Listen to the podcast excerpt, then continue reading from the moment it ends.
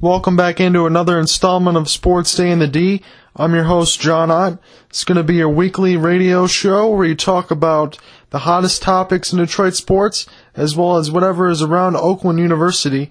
Just wanted to uh, give you guys a little bit of an update. I went to go get the show process done at Oakland University. I actually did um, week two show there, and what I'm going to do is now upload this to you later because I was just trying to figure out all the equipment and everything else. What I'm going to end up doing is I'm going to do my show there on Wednesdays and probably end up doing this broadcast on Thursday or Friday and uploading it. And um, I'm not going to be using any more of those radio plugs where I plug in the radio station name or anything else. We're just going to go in, talk about the topics, and um, if you guys have any questions or whatever, you can um, leave any comments at the Facebook page, John Ott. You find me J O H N O T T, and it's going to say Oakland University if you search me on Facebook, or Twitter, TBU Gunslinger. Do that as one word. And that's my Twitter handle for John Ott, and I'm going to upload that stuff on Sports Day in the D with Facebook and Twitter. So, thank you for your patience and understanding as I do some of these first few shows. It might not come out so great at the beginning when I do some of this football analysis.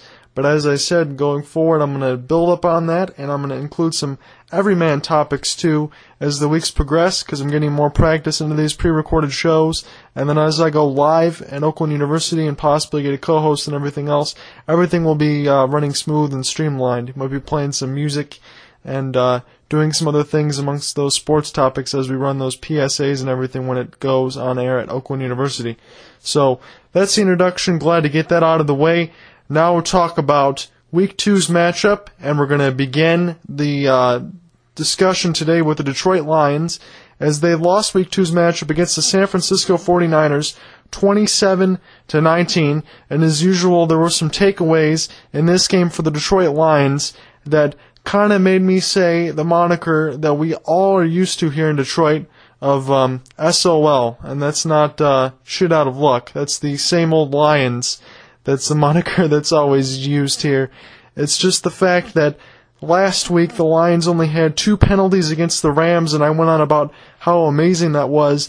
Now the Lions go to eight penalties in this game, and there were some costly ones at that and it was a chance for the Lions to do something, especially in this first quarter. Three times they could have done something, and instead had to either hold for field goals or kept a drive alive that gave San Francisco seven more points on the board. And the first one of these is a pass interference call on Chris Culliver, and it was for Titus Young to get Matthew Stafford like 25 extra yards to go down the field and instead had to settle for a Jason Hanson field goal. Then the 49ers in the first quarter on the subsequent possession, ironically, fumble off of a kickoff return and the Lions recover, but again, they only settle for another Jason Hanson field goal. So now, come to think of it, the Lions shoot themselves in the foot again in the worst possible way Drayton Florence, who was the corner that was a pickup uh, for this coming coming season because everybody in the secondary is still injured, whether it be Louis Delmas or Chris Houston. He runs into David Akers on a fourth and five, which allows the 49ers to continue the drive and Alex Smith connect for a touchdown to put the 49ers up on the board at the time 14 or yeah, 14 to 6. So when you really think about it, these are these three monikers that had happened that the Lions could have changed ways and momentum of the game early in the first quarter because sometimes when you're playing up against really good teams, they're not going to be so solid to begin the game. That's just how it usually is. And that might just happen in terms of all teams, but especially sometimes when really good teams are playing, it might take them a few seconds to get going. So maybe you would say they get going in the second half and start really attacking that game plan and putting everything into perfection. The Lions had some chances in here, and they just didn't do it. Now, in the Lions' defense, there's some things that the uh, people are going to say about it. Yeah, losing 27 to 19 on the 49ers, maybe a lot of people didn't expect the Lions to win this game. Heck, I mean, the 49ers are a borderline Super Bowl team, no? I mean, that's what a lot of people are saying. You turn on NFL Network and you hear Michael Irvin and you hear uh, primetime Deion Sanders saying that there's no reason why not to think that the 49ers shouldn't be a contending Super Bowl team. So, coming from the Lions' perspective on that regard, they shouldn't have won this game. And the way that the Lions are built, we had harped upon that on last week, with all the uh, money being spent toward the offense. Where's that defense going to come in? How how are the Lions going to be able to stack up against teams like the 49ers that are perennial Super Bowl teams? Uh, will the Lions be able to keep compete with them because they don't have the same kind of defense? And the answer to this game was definitely no, and I think going forward, most likely no. The one thing I do take away from this game is when we talked about last week too about Ndamukong Suh, and I mentioned that GQ article, and that he didn't give the lady the time of day and anything else, and if he puts some stuff on the off the field issues, if he continues to do that, he might be the odd guy out. Well, he did get another sack in this game, so he's got two and a half sacks in the season. And DeAndre Levy, DeAndre Levy, nine tackles. Uh, Justin Durant, six tackles. Stephen Tulloch got five tackles.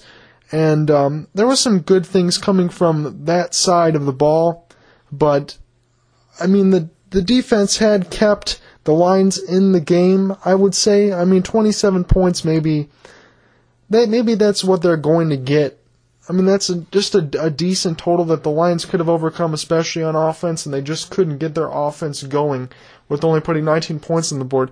I do um, have a word of warning, or like a, a word of thinking that's just not so good in terms of what Matthew Stafford is doing now.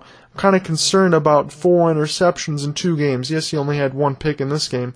He only had a chance to throw one touchdown. Stafford went 19 to 32, 230 yards. Four picks is kind of alarming. Kind of seems like the Lions' offense hasn't gotten going yet this season, and I wonder if Stafford is just not sharp or if he's not in tune with it, with what everybody is doing. I think it, that's not the case though, because most most uh, likely all of the offense is going to be mostly the same. Joique Bell and Kevin Smith isn't going to change it that much. Still going to be Titus Young, Nate Burleson, and Calvin Johnson for those catching those receptions not going to be moving guys in, and I don't think there's going to be too many injuries to go around. So Stafford maybe just isn't sharp early to start this season, but hopefully he can start clearing things out.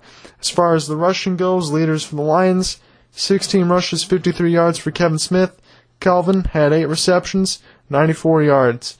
And a lot of um, three and outs or just settled field goals in this game. It's not going to get it done on the Lions' perspective. And as far as the San Francisco 49ers go, there's a lot to like. Alex Smith, 20 of 31, 226 yards and two touchdowns. Now, Alex Smith has taken a lot of flack over the years for being that really high draft pick in San Francisco and not being the quarterback that he was expected to be. And maybe that was just because the 49ers weren't that good, and I'm probably wrong on that front because I'm sure they've always had some players that were good. Those guys in Candlestick Park, and then there's Jerry Rice and all that stuff.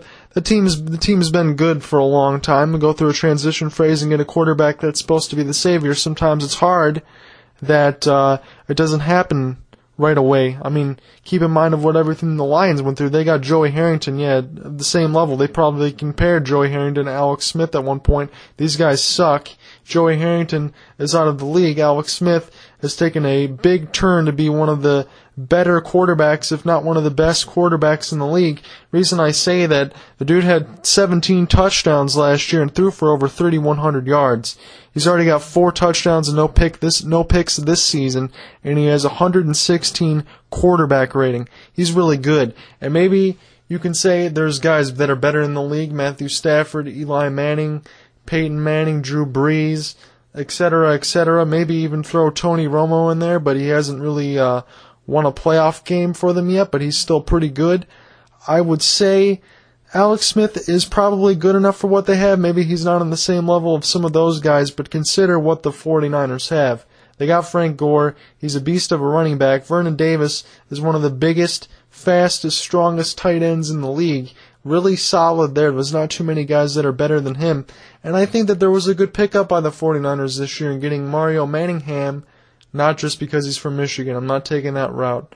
I'm saying from the Giants to go to the 49ers. Good pickup there. And Michael Crabtree might be making some grounds and improving from what he can do this season. The team's just solid. And then on defense, that Patrick Willis, and they got a lot of other good guys on the D line. I'd have to look at the sheet there, but it's just one of the big guys that everybody knows. And David Akers is probably one of the best field goal kickers in the league. So you got a solid defense, solid running back, you got a good receiving core, a good tight end, and a pretty good quarterback to go along with it, and you have recipe for a team that could possibly make it to the Super Bowl. Now, like I said last week, there was some reasons of why this game would be on TV with uh, the handshake gate with Jim Schwartz and Jim Harbaugh. That's just stupid. I didn't like any of that stuff, and it just didn't seem to. Uh, they the camera would just zoom in. Oh, watch the handshake. Uh, who cares about none of that stuff? You got a football game to play. Nothing happened on that regard. There was no extracurricular activities. The Lions just got whooped down by a good team. And if you're the 49ers, I would think you feel pretty good. You're 2 0. You beat the Packers, and regardless of whatever you think about these Lions, they were a playoff team as well, the first time they had made it in a long time. So Packers and Lions, especially Packers, perennial Super Bowl team, have to be 2 0. And are they really the best team in the NFL? Because I don't know if you saw that game with uh, Arizona and the New England Patriots. That field goal kick at the end, the Patriots could have had to won that game, was so wide, it was ridiculous. It was one of the worst kicks I've ever seen. And the 49ers, I would say, is one of the reasons why they are a really good team and could be at that point. I don't remember the last time these guys had turned the ball over. I believe I heard a stat on one of the Fox broadcasts that said the 49ers hadn't even made a turnover in this game in 10 games. So I'd say regardless of that fumble that you saw in that game, I'm saying like Alex Smith doesn't turn the ball over in general or the running backs, that makes for a really good team. And I would be hard pressed to see this season if the Lions would be able to go past, like I mentioned before, the, the Chicago Bears and the Green Bay Packers. Same kind of thing, too much talent. And the Lions do have a chance to do something next week when they go to take on the Tennessee Titans. They're currently 0-2 with 61 points allowed and a whole lot of yards. So that aerial assault better get going. Put the Lions up on the 2 and 1 and then after that they got the Vikings, which is a winnable game, and then a bye. So the Lions schedule is looking pretty easy in the next couple games. Obviously it's the NFL, you would say there's no easy games, but the Lions need to win those two games, go 3 and 1 to go into the bye and the San Francisco 49ers. Not sure what they got coming up next, but um, I would expect them to be among the top of their division leaders and uh, possibly fight for that playoff spot and go beyond up into the Super Bowl. So when we come back, I'm going to talk a little bit more about the Tigers and. Uh, I don't know if necessarily we're going to be dropping bombs on them today, but there were some things that we need to take away of that Cleveland and the Chicago White Sox series. More of the same from the Tigers in a disappointing season. We'll be back in the next sports sports segment. This is John Ott, Sports Day in the D. Day in the D. This is John Ott here with you, and you're listening to the glorious sounds of Tiger baseball in the AL Central. You know, if I had the sound of crickets, I would just keep on playing those over and over. And when I we were coming into that commercial break, I said I was going to talk Tigers, and I was de- contemplating on whether or not we're going to start dropping some bombs on them. And um, my notes are just a, a tad out of date because this show is going to air about September 20th, September 21st when I upload this to uh, Facebook and Twitter. So it says they're three games out. The Car- Tigers are only currently two games out because Tigers had lost 12 to 6 to the Oakland A's today. They get blasted in the ninth inning, but got some help from their friends, the Kansas City Royals, as they beat the Chicago White Sox 3 to 2. So Tigers are currently only two games out. So what I was going to go ahead and do was talk about some of the stuff that we had saw over the weekend and on that very important Monday makeup game between the Tigers and the White Sox. But let's first start with that Saturday game and the Tigers versus the Cleveland Indians. Now, the Tigers did end up with a losing record to the Cleveland Indians as the Indians went 10 and 8 against the Tigers this year. It's absolutely pitiful because the Indians were obviously one of those basement teams and it's just frustrating the way that the Tigers lose. They lose 6 to 5 off of Lonnie Chisenhall, third baseman, yes I can do it, shoot a ball over the outfield and make the Tigers lose in the bottom of the ninth.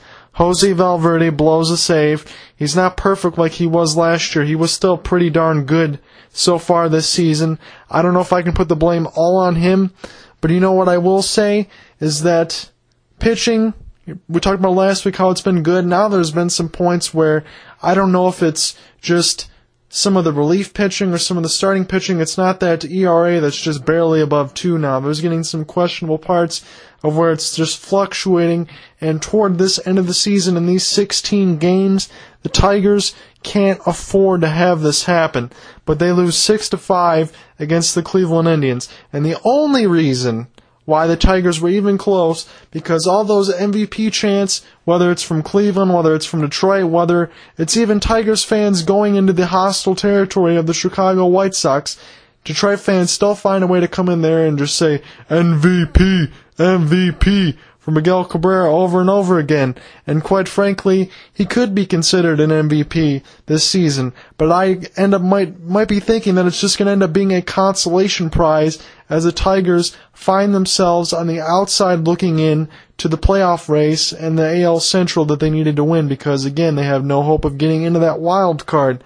So Miguel Cabrera blasts a three-run home run, temporarily gives the Tigers the lead, and the Indians just decide they want to finish the business in the ninth. And to be fair, the pitcher that I was talking about, Rick Porcello, he did get boned by some shoddy defense. And that's some of the stuff that we talked about last week is the way that the Tigers are all set up. They're not going to be a good defensive ball club. And Prince Fielder had some disdain toward uh, umpire Brian Knight's call from a double play from center fielder Michael Brantley and Lonnie Chisenhall. And Leyland ends up getting tossed in the fifth inning in this game as well. Prince Fielder, uh, two times in this game, I think, he had there was some double plays that the Tigers could have turned, some stuff he had so a lot of disdain. And Prince is not one of those guys that really sits there and talk. Just like Miguel Cabrera, he doesn't really sit there and talk. So if these guys are chirping to the umps about something, then obviously there are some plays that are missed. But if you're the Tigers, there's no excuses. You got to go out and win these games, and that's exactly what the Tigers didn't do. So now going into that Monday matchup the Sox, I think, are considering. I think they're thinking they're fortunate because in that game Friday that was supposed to be played, the Monday makeup because of the rain, they didn't have to face Justin Verlander. So coming from me, I felt good that Doug Fister was on the mound, and of course, my uh, proclamations of him being a good pitcher, I still hold up to that. But he didn't pitch that well in this Monday game either, as the Tigers lose to the White Sox five to four, and had dropped three games out at the time of that central lead. And it's a pivotal, pivotal, pivotal time for the Tigers because they had a chance. Either they drop to three games or they go only one game out. And the Tigers drop one of the biggest games, probably the biggest game of the season so far, considering that's the last time you're going to play against your rival that you're chasing. But the Sox, even though they won this game, it's a typical AL Central, somebody's got to win this game at some point game, as uh, the Sox had left the bases loaded four times in this game, and only in the uh, fourth is when they tied the game three to three. The Tigers came out early in that third inning, scored three runs. Sox had left the bases loaded in the third inning, and in the fourth, Tiger killer DeWayne Wise goes and gets those three runs as they manufacture everything. And Jhonny Peralta, as much as I make fun of the cat about not having much range, he's one of those guys that actually dove in the infield to keep the score tied at three. And if he didn't do that, I'm pretty sure it would have been 5-3 at the time, and the Tigers would have put themselves in an almost unwinnable position. And in the fifth, the Tigers did get lucky because Prince Fielder wasn't safe on that call to first, and um, I don't know if the Tigers really took advantage of it because Delmon Young only scored one run to get things tied up again 4 4 at the time. And like I said, Doug Fister not sharp in this game. Only four innings pitched, giving up eight hits and four earned runs. But again, just like Sunday's game against the Indians, the defense was not sharp. Hell, you could think about maybe the last four or five games, at least four or five double plays that could have been turned or plays that could have been made that the Tigers did not make, and it definitely came back to bite them. But the Sox being the Sox, not trying to go through this chronologically, but the uh, bases were left loaded in the eighth because DeWayne Wise, off of a fly ball, did not manage to tag home in time to get a pivotal second run in for the White Sox. And you got to think about that's the most horrendous base running you've ever seen. And the White Sox could be up by two runs going into the ninth. But considering everything the Tigers fans had to go through at this point in the season, Do you really think the Tigers are going to score in that ninth inning? That one run's going to hold. In this game, with runners in scoring position, the Sox were only 2 for 12, but managed to get it done as they win the game 5 to 4. Detroit was 4 of 11. So, from this point, and the Oakland Athletics, now they're only two games out. They did take two out of three from the Oakland Athletics, but as my notes would say before prepping for that series, I still think the Tigers are not in a spot that they want to be. I really think they should have won that game, try to get one game out, and if they did, they would be tied if they would have won this game now. So the the Tigers do have a losing record against the Cleveland Indians, and like you said, it's worth repeating. Tigers are only 7-5 against the Twins and 7 and 4 against the Royals. So the Tigers' schedule pretty much looks like this now. We chronicled it last week. Now that the Athletics series is over, you go play the Twins, the Royals, and the Twins and the Royals. It goes Twins 3, Royals 4, Twins 3, Royals 3. That's the last schedule that the Tigers have for these games. So in this point, now we're saying if the White Sox go 8 and 8 or 9 and 7, this is how it breaks down and this is legitimate. This is the truth. If the the White Sox go 8 and 8 or 9 and 7, the Tigers must go 11 and 5 or 12 and 4 in these 16 games. And the 16 games that I'm talking about is is the series that just ended up with the with the Oakland Athletics where the Tigers have taken 2 out of 3 and then the last two series between the Twins and the Royals. The Tigers would have to go 11 and 5 or 12 and 4 if the Sox went 8 and 8 or 9 and 7. So, my critical question now at this point is how many times do we need to rely on the White Sox? Can we just get this stuff done? I know I kind of harped upon that last week, but I think it bears repeating again. Tigers control their own destiny now. They play the Twins and the Royals for the rest of the year. Teams that they need to have better records against, and quite honestly, if they really wanted to win the AL Central, their records would need to be better. And if they really think the time is now and they really want to step on the gas and actually try to win some of these games, I think the Twins need to go in, or the Tigers need to go in the series against the Twins when they play them and beat Samuel Duno tomorrow, and then just sweep that series. Because the White Sox now they're playing the Anaheim Angels and the Tampa Bay Rays. And regardless of what you think about how good that offense is for Tampa, I mean, it might not be so good, but they still got Evan Longoria, and the Angels are definitely still fighting for a playoff spot. And they have a lot of lot of good starting pitching. Still got Albert Pujols. They still got the guy that could beat out Miguel Cabrera for the MVP and Mike Trout. They really need to get in there. They're really going to try to put some pressure on the White Sox. Both teams need to win but I think the Angels are the better team and they can probably win out and beat the White Sox. So if you really think about it from the Tigers' perspective, if this weekend goes by and the Tigers take care of business and the White Sox probably lose two out of three, Tigers could go into this weekend tied for the division again.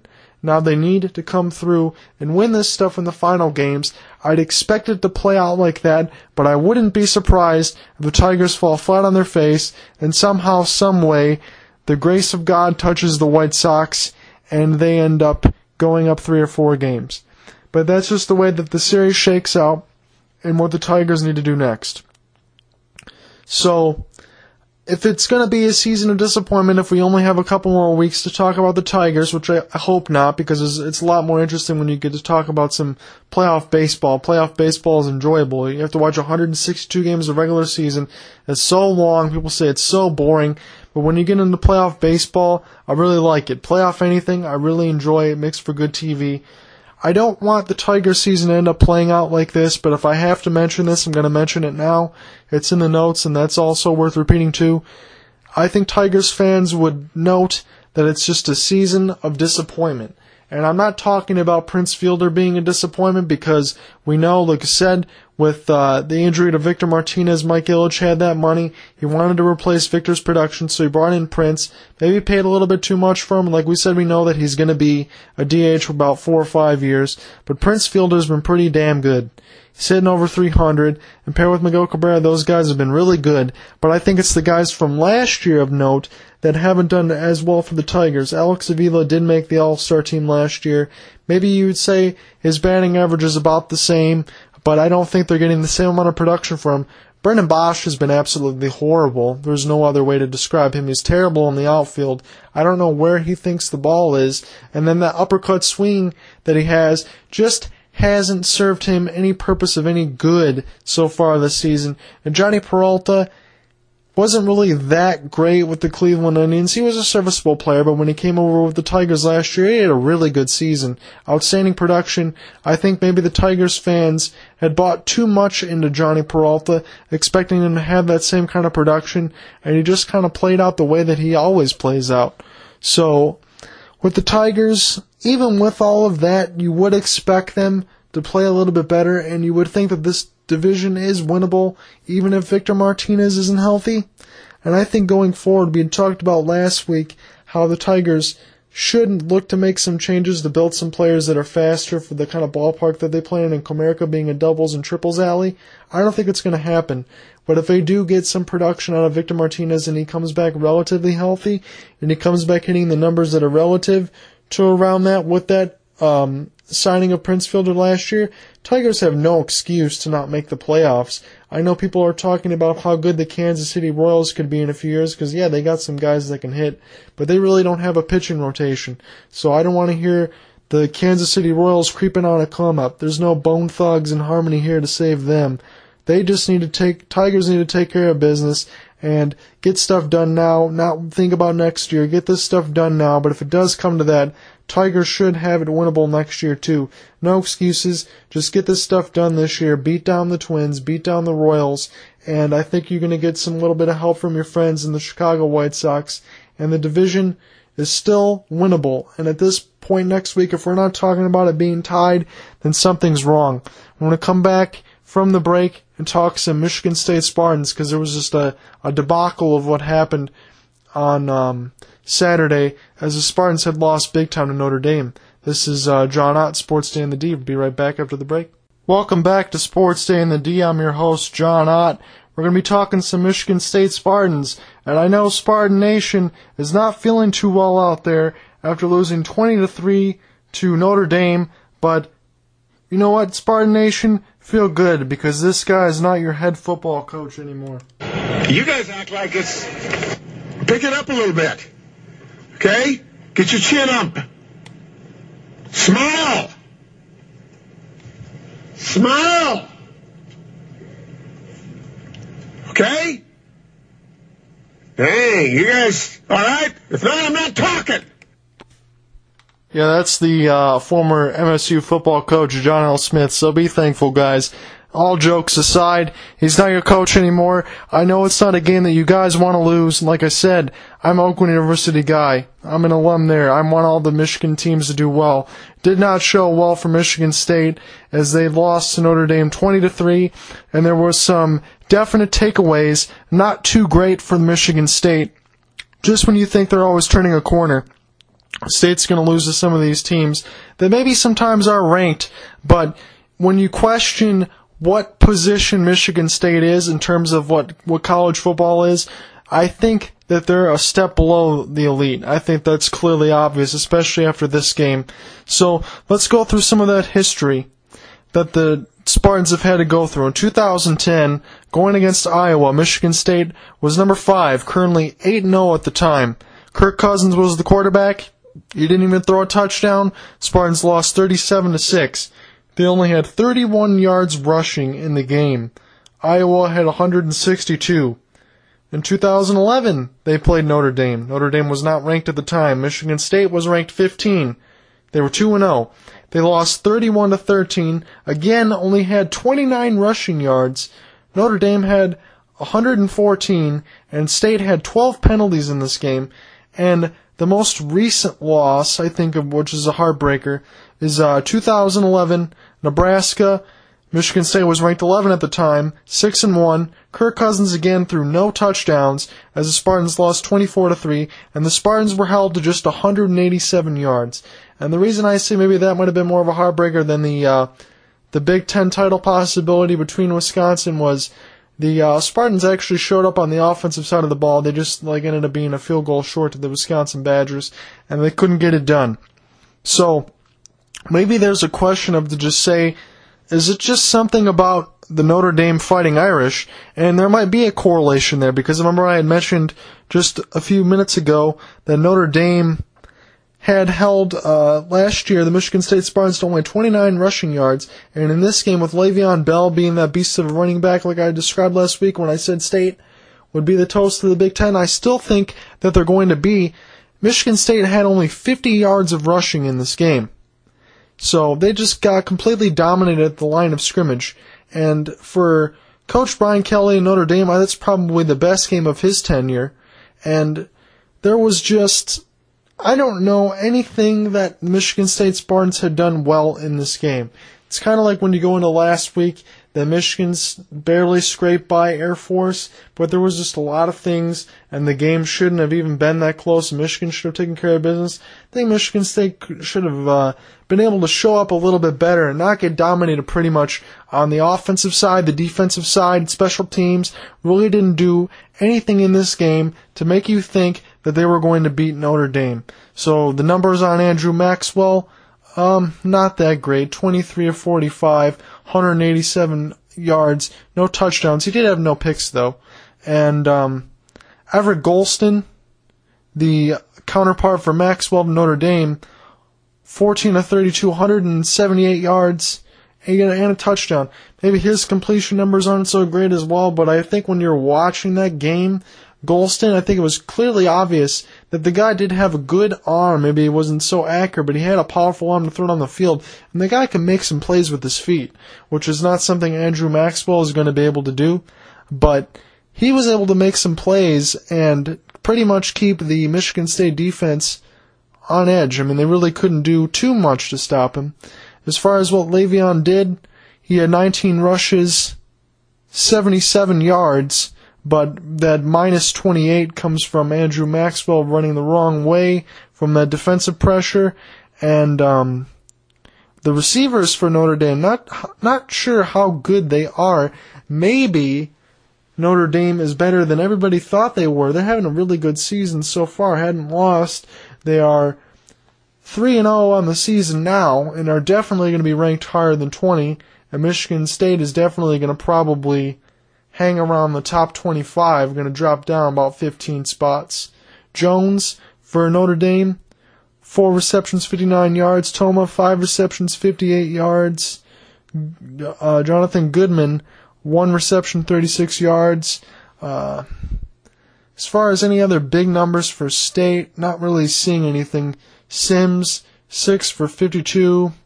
There's not too much they could do there might have been some things on Notre Dame's side that if you believe into um, winning a team to a, willing a team to a win, you know that could be one of these things. It's it's a sad note. No, um, oh, I know there's a lot of passion in the college football. No making fun of this guy. Manti Te'o, he loses the linebacker for Notre Dame loses his girlfriend and his grandmother within a 48 hour span. I mean, I don't know how you can even play football in that regard the quote that he had was, I'd be able to call my girlfriend right now and talk to her about the game, but now I've just got to drop to my knees and say a prayer so I can talk to her that way. Incredibly, incredibly sad. I don't know how he was able to go out and play football, and maybe you could say that his team had willed him to a win, or maybe you could just say that the defensive line helped will him to the win because the defensive line against the Spartans, they got four sacks, six tackles for a loss, and Prince Shembo for the Fighting Irish, nine tackles, two tackles for a loss, and a sack. So those guys really took care of business, got rallied behind their teammate who was obviously in pain, and had to go through all of that stuff, and they put a, national beatdown on the Michigan State Spartans, winning 20 to 3. And you know what I take away? Not anything to take from Manti Te'o. I'm just saying Notre Dame in general hadn't been that good in the last few years. And I've always wondered why they were on TV. And you know, that NBC contract and everything there is valid. I didn't really see them being that good, but they're on the TV because of that contract. And like now I said, I think they're better than we all think they are. I mean, this team is having a really good season. Obviously, if that defensive line can play the way they played against Michigan State, and thought Michigan State's pretty damn good, they can play that way. And Golston, I think, is quicker, and uh, Brian Kelly's and all those guys, I think, are all quick on their feet. They can bring the bring the pain, rush when they need to, get to the quarterback. that the quarterback's got that arm and the feet. That defense is pretty good. I think Notre Dame is just clearly a better team than we thought they were going to be. Um, like I said to the point of Michigan State, you know, they did have to deal with some of those losses and stuff going into last season, but then in that 2011 after that Nebraska loss and what's up, what did, what did they come out and do in that la- the season? They win that bowl game. They lost to Wisconsin, but they won the bowl game against Georgia, who I believe was playing in the SEC championship game. Michigan State went out and did it that way. Michigan State usually comes back and rebounds from big losses and ends up having a good season and having a chance to win that Big Ten. They'll definitely be in that Legends division and have a chance to try to get that Big Ten title. And I think they'll come back and they'll rebound from it. But it, it just didn't look so good in terms of a team that hadn't given up an offensive touchdown within the last two games to go get shellacked like that. And maybe it's an opportunity for Michigan State going forward in these next few games because I think some of their uh, the schedule gets a little bit easier. Get a chance to work on some things, work on that passing attack, work on that rushing attack. I believe they're playing Eastern next week, so they're going to get a chance to do a lot of things. I don't know if everything is going to cover the spread that's been noted around here on 97.1, but they'll get a chance to um, practice that passing, practice that rushing, and do what they need to do. Just get their offensive in order. And their defense, I think, just can regroup a little bit after having to play a little bit of an easier opponent and get their swagger back and do some of the things that they need to do. And I think uh, Coach Mark Dantonio said it best. I think the Spartans got a uh, slice of humble pie and we'll handle it. That's what he said. I think that's what the Spartans need to go forward and do and just recover from a very difficult loss, a shellacking on national TV. Like I said, the national TV in the spotlight, Michigan State has not done well, but in regards to that, they've come back and try to make a statement again this season and salvage that season. So, good win for Notre Dame, bad loss for Michigan State. Michigan State has an easier schedule going forward. I think they're, like I said, playing against the Eastern Michigan Eagles. Have a chance to do something. Look for Michigan State to rebound and as far as Michigan goes, playing against Notre Dame, this is just a note to throw in there because we're still on the uh, Notre Dame moniker here. I don't think they had found a way to stop Denard Robinson in recent history, but with the way that I'd seen them play against Michigan State in this game, I think you can uh, put that one to bed. I think Michigan's going to get shellacked. Unless Denard Robinson can go out like he did in that Air Force and run for two touchdowns by himself and keep his team in the game single handedly, I think Notre Dame's going to go and roll Michigan in the Saturday game. When we come back from the break, I think I'm going to bring up another topic. Might um, talk about some reality shows that you want to see come back here. It'll be the last segment on um, Sports Day in the D, and be right back here with you on the break. Stick around. As we're coming back in here from the break, John out with you here on Sports Day in the D. It's going to be the last segment. I'm going to put this show to bed, so to speak. It's getting kind of late. And um, talking about a reality show that you'd like to see come back on TV that, you know, there's been a lot of reality shows that are stupid. You know, you get reality shows for anything, and they're just like, you can't stand to watch some of them. But when something comes along that's sports related that's actually really good, I hate to see when it you know, it goes off of the air.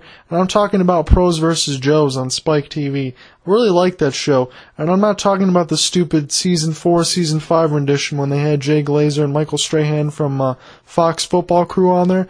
I'm talking about the Petros Papadakis guy that was from US USC. That's really really good. He was really funny. Has some good commentary. And quite frankly, the uh, level of talent they had put from one, two, and three in the seasons of Pros versus Joes was a lot better. I'm not going to sit here and go through all of the names, but let me just give you some stuff in regards of what season one and season two had brought. So pretty much what Pros versus Joes is, is they take maybe three to six guys, you call them Joes, guys that wanted to play professional athletics, but they couldn't do so because maybe they had sustained an injury or they just couldn't do anything after they uh, got from college. They weren't good enough to make that transition to the pros, but they wanted to give themselves one like specific shot at to see if they can compete with guys that have really competed in their uh, respective fields. And the pros, I don't think there was any uh, stint on maybe that these guys weren't any good. When they did this show, they really put the best of the best against these Joes, and it was just really entertaining to watch. So I'm talking about all forms of fields. I'm talking. I'm even including like wrestling, soccer, softball, Olympic decathlon, all of that kind of stuff. So let me just run through some of these names here. See if you guys would be interested to have to go up against. What about uh, Bill Goldberg from WCW and WWE? What about having to try to out rebound Dennis Rodman? Play D against Muggsy Bogues. Yeah, a lot of you guys out there are taller than Muggsy Bogues, but are you faster? Can you steal the ball? You know, Jennie Finch is very beautiful. She's an incredible softball pitcher. Do you think you can even try to outpitch Jennie Finch? I believe the girl has won gold medals and stuff with Team USA. She's incredible. Uh, Bo Jackson from football and Major League Baseball. Dan O'Brien, who's in the Olympic decathlon. Could you survive a hit from um, Bill Romanowski? Some cool stuff in here. Clyde, Clyde, the Glide Drexler from the NBA. Um, Gary Hall Jr. from Olympic swimming. Some of these guys I don't know who they are, but I'm trying to include every one of these. Uh, I've heard of Brandon Chastain, a uh, soccer player, and um, Justin Gatlin from track. All all different kinds of fields.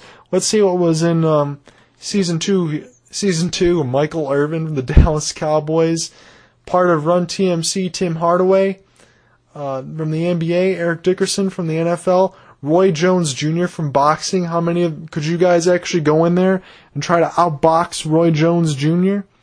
Could you play soccer with Cobi Jones and uh, Spud Webb, another small guy in the NBA? But you remember those dunk contests when he uh, outdunked Dominique Wilkins, who was in here by the way, Dominique Wilkins and um, Spud Webb, uh, Grant Fuhr goalie for the NHL, Andre Rison in the NFL.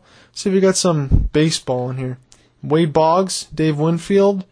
Uh, Had Randy Couture from Mixed Martial Arts. That's just not fair. I think in one of the season threes that I had watched on Hulu, I recommend you guys get Hulu if you um sick of playing for uh, cable. By the way, I know that there's some things that they might not be able to air right away, but they had uh, season three on Pros versus Joes, and at the end of it, I remember these guys had to fight Big Bob Sapp, who was also in the NFL, and when they had some of those K1 Grand Prix and stuff that used to be on ESPN, like real late at night on the weekends, if you didn't have anything to do, maybe you were out drinking with your friends or having some fun, you were just having a late night and you watched some K1 Grand Prix. I think uh, Bob Sapp was fighting against Ernesto Hoost, so that was pretty cool to watch Bob Sapp kick one of these guys. He's like 350 and 6'6", let's say, and the Joe is like 200 pounds less. And I seen him kick one of the Joes and lifted one of them off the ground with a kick. It's just incredible stuff to watch. And it's just of some of these guys that I named, Christian Okoye football, Paul Coffey in hockey, Warren Moon in football. There's some other ones. Mitch Richmond, I think he's an incredible basketball player, part of that run TMC. Some other names in here. Rod Woodson, Jamal Anderson. They said Bob Sapp, Allan Houston. A lot of these guys. I mean, if you were gonna pick somebody, and if you were just say you're really, there's a lot of really athletic people out there, really guys that play a lot of sports. If you were gonna pick somebody in the pros versus Joes time frames, I mean these guys are out of the league now, let's say for a few years. Maybe they hadn't lost too many steps, but if you were gonna pick somebody from the pros versus Joes, who do you think you'd most likely be able to beat? And did you really like that show? Or what are some other sports related shows that you would like to see come back on the air? I would really like you guys to leave some comments if you could for that. I'd like to see what kind of sports shows maybe I had missed that are really good that uh, I should be watching. But what what athlete do you guys think that you would be able to beat? Now, for me, I don't have the luxury of being able to beat any of these guys because I was born with cerebral palsy and stuff, so I gotta walk with crutches and stuff. It's gonna be hard to get around. But I enjoy doing what I'm doing, working and writing articles for the newspaper, writing sports, and doing some of the stuff on the radio, and doing play by play and some of the stuff for games. So I watch this stuff. You know, I would love to be able to compete in all of that, but I would think in a perfect world, if I could actually compete against I, one of these guys, I would guess if I, because I really, really wanted to play basketball, probably be one of the basketball guys, but I, I wouldn't want to go up against Mitch Richmond. I think he's like an incredible all around player.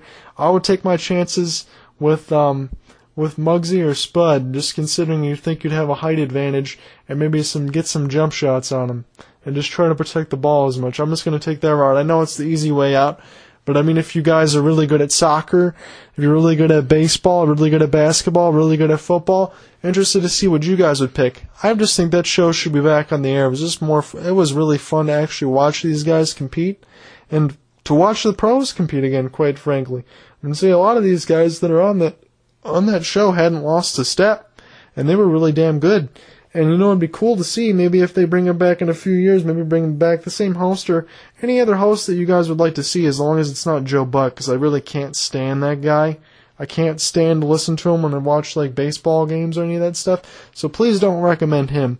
But give me give me a funny host. Give me some stuff that can do some trash talk. Give me some athletes that are fired up. Maybe in a few years, just take some of these guys that are the new uh, breed of athletes that have just getting out of the league and see how that competition would go. So pros versus Joes earns my vote. What's your guys' vote? This is going to be John off, John Ott signing off for Sports Day in the D. I'm really happy to bring this second show, and I'm glad you guys have been able to listen. I'm going to come in next week, probably talk about Tigers' playoff chances again, the Lions matchup. I'm going to bring in some everyman topics to throw in here as well, and just have a great night, guys. Stay safe. Have a good weekend, and I'll catch up with you next week.